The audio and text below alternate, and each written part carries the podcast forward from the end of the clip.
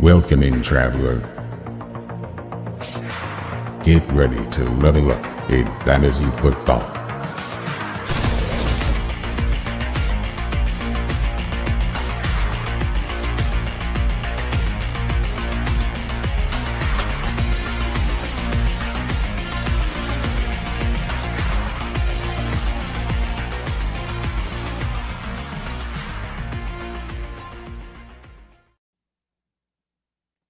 Hello, everybody, and welcome into this episode of Helmet Stickers. We're back for season 2.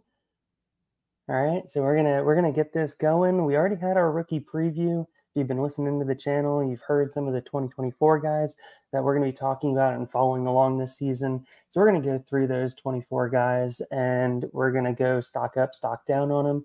So far, just a quick little, hey, this is what I'm seeing, this is what I'm liking, this is what I'm not liking, and then we're gonna go over some week 1 and week 2 standouts. Guys that were not on the original top 15 list from the preseason before everything kicked off. And we're going to go and we're going to try and give some guys some credit and list out their draft classes, because not all those guys will be 2024 prospects. All right, so we're going to start with the quarterbacks. We got Caleb Williams in here, and he's doing exactly what I expected him to do. He's not throwing a ton of passes because he doesn't need to. USC is winning big in their early games. They had a week 0 game, and we're moving forward with USC. Hopefully they're going to get a real opponent soon. Drake Maye, I'm a little concerned about that offense. Definitely a run-heavy offense this last game. Marion Hampton really ran the ball well, and they leaned on him a lot of this game. People are already starting to bring up the Drake Maye concern. So there is a little bit of hype building behind it, and negative hype in this case. So I'm going to say it's a little bit of a stock down for Drake Maye, mainly because you're not seeing the gaudy numbers that you expected out of him.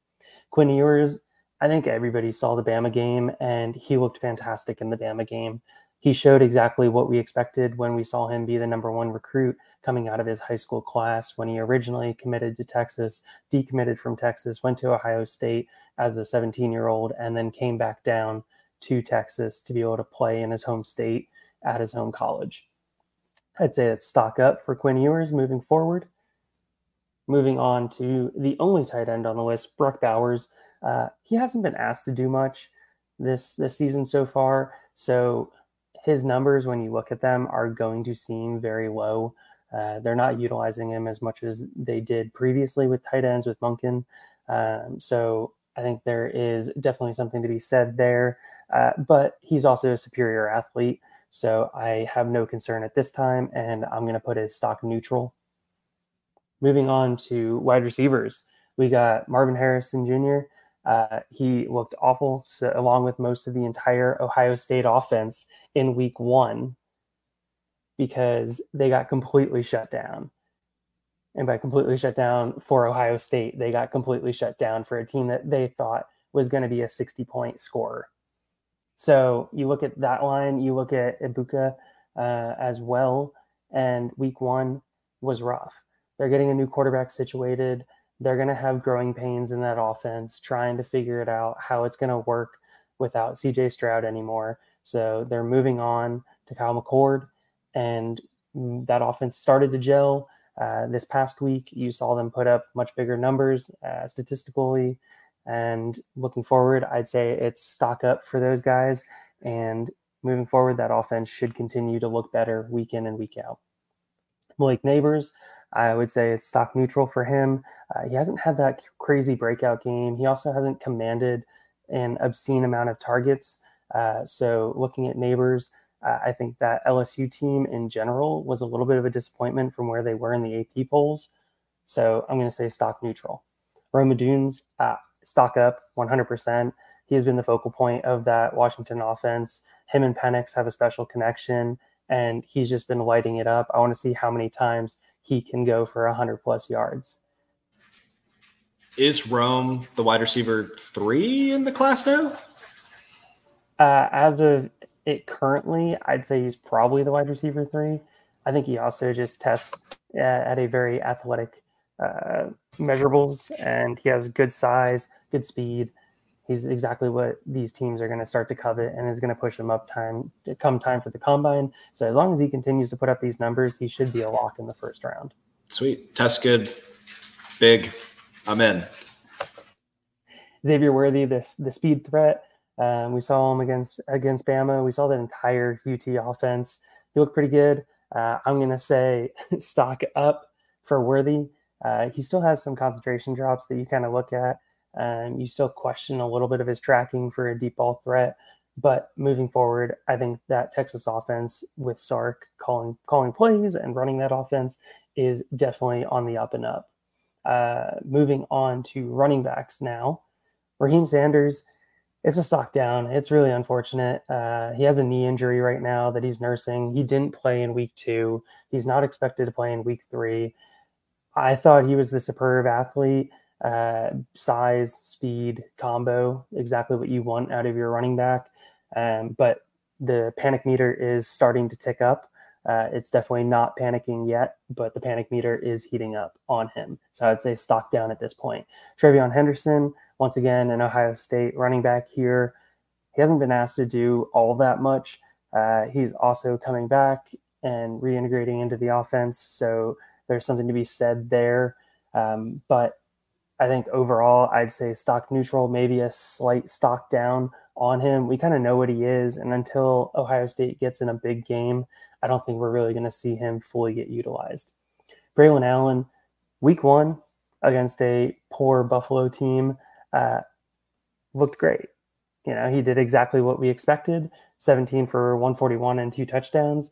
And then this past week, he ended up on a milk carton. He was nowhere to be found, very pedestrian numbers, 7 for 20. I know Mike loves him, but he's going to have these games. It's a committee backfield up there in Wisconsin. So looking forward to see him hopefully have a bounce back week. Donovan Edwards, another guy that I was super high on coming into this season for Michigan, has just been, where has Donovan Edwards been? Once again, another guy that's been on a milk carton. Just production has not been there. Maybe you make the argument that Harbaugh's not there and the offense is sputtering. You can't really make that argument, though, because they're dropping so many points every game. It was also UNLV. Like, let's not pretend that he got stuffed playing Ohio State, Alabama. It's 6 carries for 9 yards against the University of Las Vegas. That's concerning. With what is supposed to be one of the best offensive lines in all of college football. And yeah. Is supposed to have multiple early day 1, day 2 picks. Just real quick, how'd Blake Corum do against UNLV? Blake Corum is a great college running back. Okay, just curious, that's all. He is a great college running back. Okay, and moving on. Trey Benson, the broken tackle king in my book from last year for Florida State. He had a kind of rough go about it in the LSU game, and then this last one against Southern Mississippi. He had a okay game. The 3 touchdowns kind of inflate his stat line, but overall it wasn't incredibly impressive. It's a much lesser opponent. Florida State's just absolutely walking through teams right now. They are an absolute force in the ACC to be messed with. So it'll be very sad when they finally leave the ACC, because everybody's leaving every conference except for the SEC and the Big Ten, because those are the 2 true conferences in college football. So for him, I'm going to say stock neutral, rude. Maybe a slight stock down. That was rude. The ACC. I get it. All right. Virginia Tech lost to Purdue, but I just want the ACC to be relevant. Yeah, the ACC won't be relevant for a while, unfortunately, unless Florida State somehow finds a way to make the playoffs this year. That would be about the only way that the ACC is going to be relevant. Yeah, but aren't they leaving like a year or 2 from now? So not great. Well, that's what all the boosters say down there. So apparently they're definitely pushing for it. Yeah. But can we talk about the tight end 2 in the class real quick? Johnny Wilson? You mean the wide receiver that will most likely play tight end at the next level? He's elite. He is a very large man that can track a football relatively well and can high point a football very well. So definitely something that you would look for in a receiving tight end. But to finish out the top 15 list, we're going to talk about Will Shipley, and we're going to say stock up on Will Shipley. He's basically been the Clemson offense. He has been carrying it. Whenever they need something, they go to him. Whenever they need a pass catch out of the backfield, a reception, he's that guy running a little flat route or anything to be able to get open. He finds ways to find holes in the zone on a defense, and he just runs through the teeth of the defense. He's not a home run hitter by any means. He's not going to win a foot race against a corner, but he's that kind of guy that's going to bruise, going to be in there. And he was also a very high recruit going into Clemson. Some of the honorable mentions that were on that list were Johnny Wilson, Troy Franklin, who has been doing very well to start the season, and JT Sanders. So those guys will be coming up here as well. Just a quick question. At what point is Shedeur Sanders going to move into that top 15 consideration? Yeah, so I'm going to redo the top 15 6 weeks in. So after 6 weeks, I'm going to reevaluate it and come up with my new top 15 and be able to continue tracking those guys after that for the rest of the season. Sweet. I'm excited to see it. This has been – you got anything else to say, or just going to close it out? Yeah, so a couple quick standouts from week one and week two. We're going to go to Penn State, my favorite team here, with Drew Allar. He's looked absolutely fantastic, exactly what everybody expected. He is QB1 right now for me in the 2025 class. Dante Moore took over the UCLA job as a true freshman, which is incredibly impressive for any true freshman. He looks like he has so much poise when he's in the pocket as a true freshman for UCLA 2026. I know it's a very long way away, but we got to start talking about it at some point. Jaden Knott looked really good for Cal. The Cal team is very mid. Jaden Knott may be the one shining spot on that offense. Travis Hunter for Colorado. I think everybody's heard at this point. He's playing offense and defense. It's incredible what he's doing. He's an incredible athlete. He's just unmatched. The question is, at the NFL level, is he going to play wide receiver? Is he going to play corner? Is the team going to let him try and play both ways? It'll be very interesting to watch. Troy Franklin, like I said, Oregon, wide receiver for Oregon, 2024 class.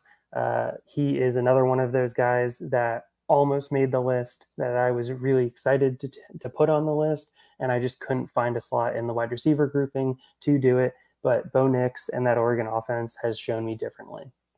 Evan Stewart, Texas A&M, 2025 class wide receiver, who was a five-star recruit. He's been looking fantastic for A&M. That A&M defense is god-awful. The A&M play calling is horrible as well. But Evan Stewart is a shining star in that offense. Johnny Wilson has been doing well.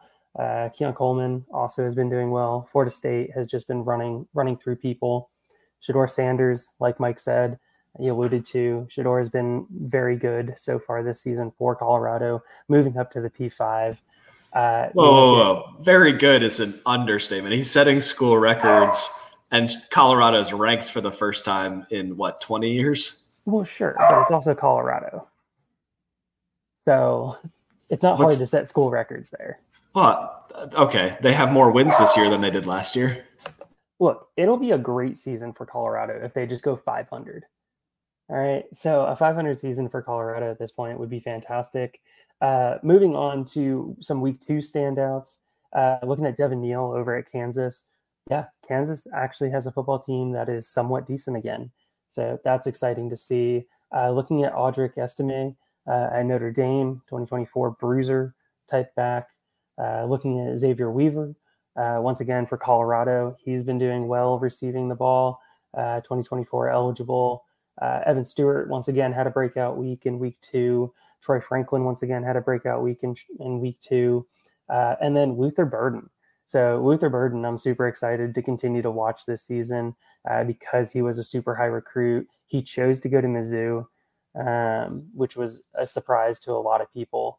So it'll be really interesting to see how that plays out. And then the sensation of JT Sanders that everybody saw make that fantastic play against Alabama, act like he's a wide receiver, and then remember that he's a giant tight end and then try and run over somebody.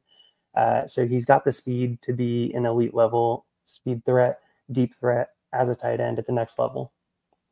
And then Any other week one, week two standouts that you think, Mike? No, I think you hit all of them. I'm really excited to see how high up draft board Shedeur Sanders moves. And the Texas offense just – it looks like they'll have 3 drafted players after having 2 just in the backfield last year. So really excited to see how it goes. Their offensive line is – a couple of them are going to become draft eligible, so I'm a little worried for Archie moving forward. But Texas forever. Yeah, I know. I'm in a mock Devy draft with the Destination Devy guys, and Shedeur in that draft just went over 104. I was just bringing up the draft board there. So that's awesome. The hype is real. Yeah. He went after Caleb Williams, Drake Maye, and Marvin Harrison Jr.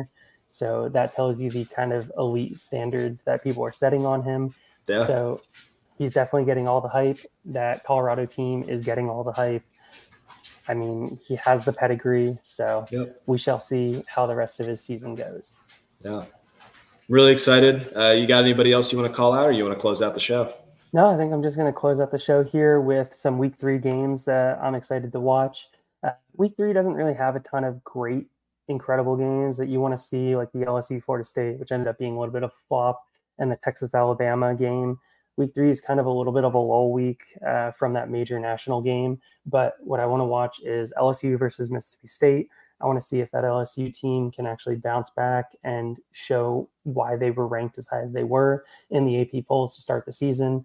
Kansas State versus Mizzou. Once again, I just talked about Luther Burden III, and I want to see if that Kansas State defense can be able to cover him.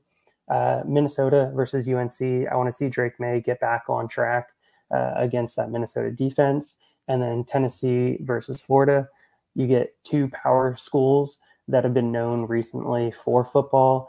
Florida a little bit longer ago, but they're going into the swamp. Can Tennessee start to actually look like Tennessee did last year?